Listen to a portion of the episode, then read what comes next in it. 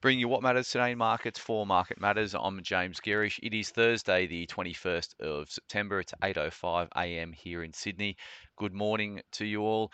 Well, stocks were uh, up early on in the session, but uh, the decision to pause on interest rates over in the US, but talk up the prospect of further interest rate uh, or one more interest rate hike this year uh, sent stocks lower into the close. So we saw um, uh, bond yields higher, stocks lower uh, as a consequence of that. Uh, the uh, the Dow Jones fell 76 points. that is 0.22 of one percent. the S&P 500 was down 0.94 of a percent, and the Nasdaq fell worse, down 1.46 percent. Obviously, it's more heavily influenced by uh, by interest rates. Just in terms of what the Fed said overnight, they obviously held rates, the target rate at uh, five point five and a quarter and five and a half percent. Uh, they talked to improving employment situation. Uh, they talked to uh, improving inflation situation, but they also spoke of hotter than expected GDP or growth over in the US, um, which is uh, weighing into the proposition of what interest rates are going to do moving forward. Um, looking at the dot plot, there was no changes to expectations this year in terms of the Fed members.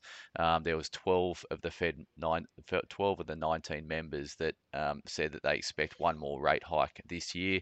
Seven members said they expect no more change, but it was in 2024 where the, the, the more meaningful change happened. So uh, it priced out about 50 basis points of interest rate cuts that were expected or factored into this um, into these forecasts uh, that came out of the uh, the dot plot, and that's what um, uh, the market really focused on uh, in the overnight session. So US two-year yields uh, hit the highest level since 2006. Uh, they are up eight and a half basis points to 5.17%, and US 10-year yields were up 4.8 basis points to 4.40%.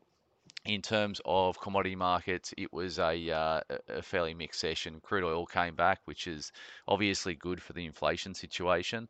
Listening to some of the uh, questioning uh, after the Fed's policy announcement, it was all around these swing factors. So um, uh, strikes over in the US, uh, higher energy prices feeding into the likelihood of rising inflation, the like. So uh, crude oil seems to be a it's a big variable in, in, in the outcomes for inflation. I would say that one of the things that uh, uh, Jerome Powell did stress was that the Fed has a mandate around employment and inflation, not around growth. That hotter growth does feed into employment and inflation situation, but it's that it's that linkage uh, that's important and the influence it has on those two factors that are within the Fed mandate that really counts. Uh, crude oil down 1.26%, that's WTI 89 spot 32, uh, and Brent was down 1.23%, trading at 93 spot 18.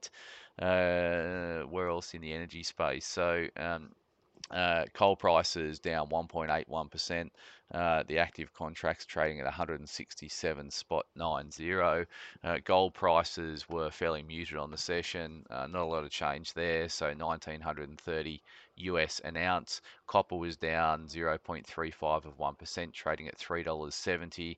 And iron ore was higher in Asia uh, yesterday. It's now trading at 122 bucks US a ton. Looking at the uh, the ETS we track in the US market, lithium stocks were down 1.7%, copper stocks were down 0.3%, uranium stocks edged higher, uh, but only marginally so, and gold stocks over in Canada were up 1.63%. However, that was um, uh, that was seen before the Fed announcement was uh, was made. The US dollar index was up a little bit. It was down before the announcement, but it it, it, it moved higher post the announcement of or the commentary around uh, the pause uh, at this month's Fed meeting, uh, up 0.18%, trading at 105 spot 32. The Aussie dollar is trading at 64 spot 48, which is around about the level we closed at yesterday afternoon, or settled at yesterday afternoon, I should say. Uh, BHP ADR is down a touch, but relative to yesterday's close, we should open down about 0.1 of a percent, so nothing significant. And SPI futures, having spent much of the night higher, uh, closed 20 points lower, down 0.28 of 1%. Uh, not a lot in terms of broker moves this morning uh, to get you across, but there are a, uh, a couple. So, uh, in terms of um, uh, 29 metals, Uh, that's been raised to overweight at Morgan Stanley. Deterra, that's DRR, has been raised to overweight at Morgan Stanley, $5.50 price target.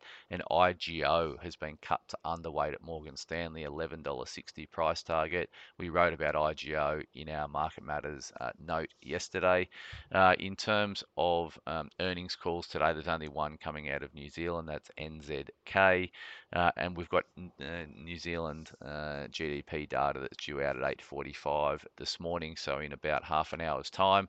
Uh, looking for second quarter GDP uh, over in New Zealand year on year to be 1.2%, down from 2.2%. So uh, growth is obviously slowing over in New Zealand.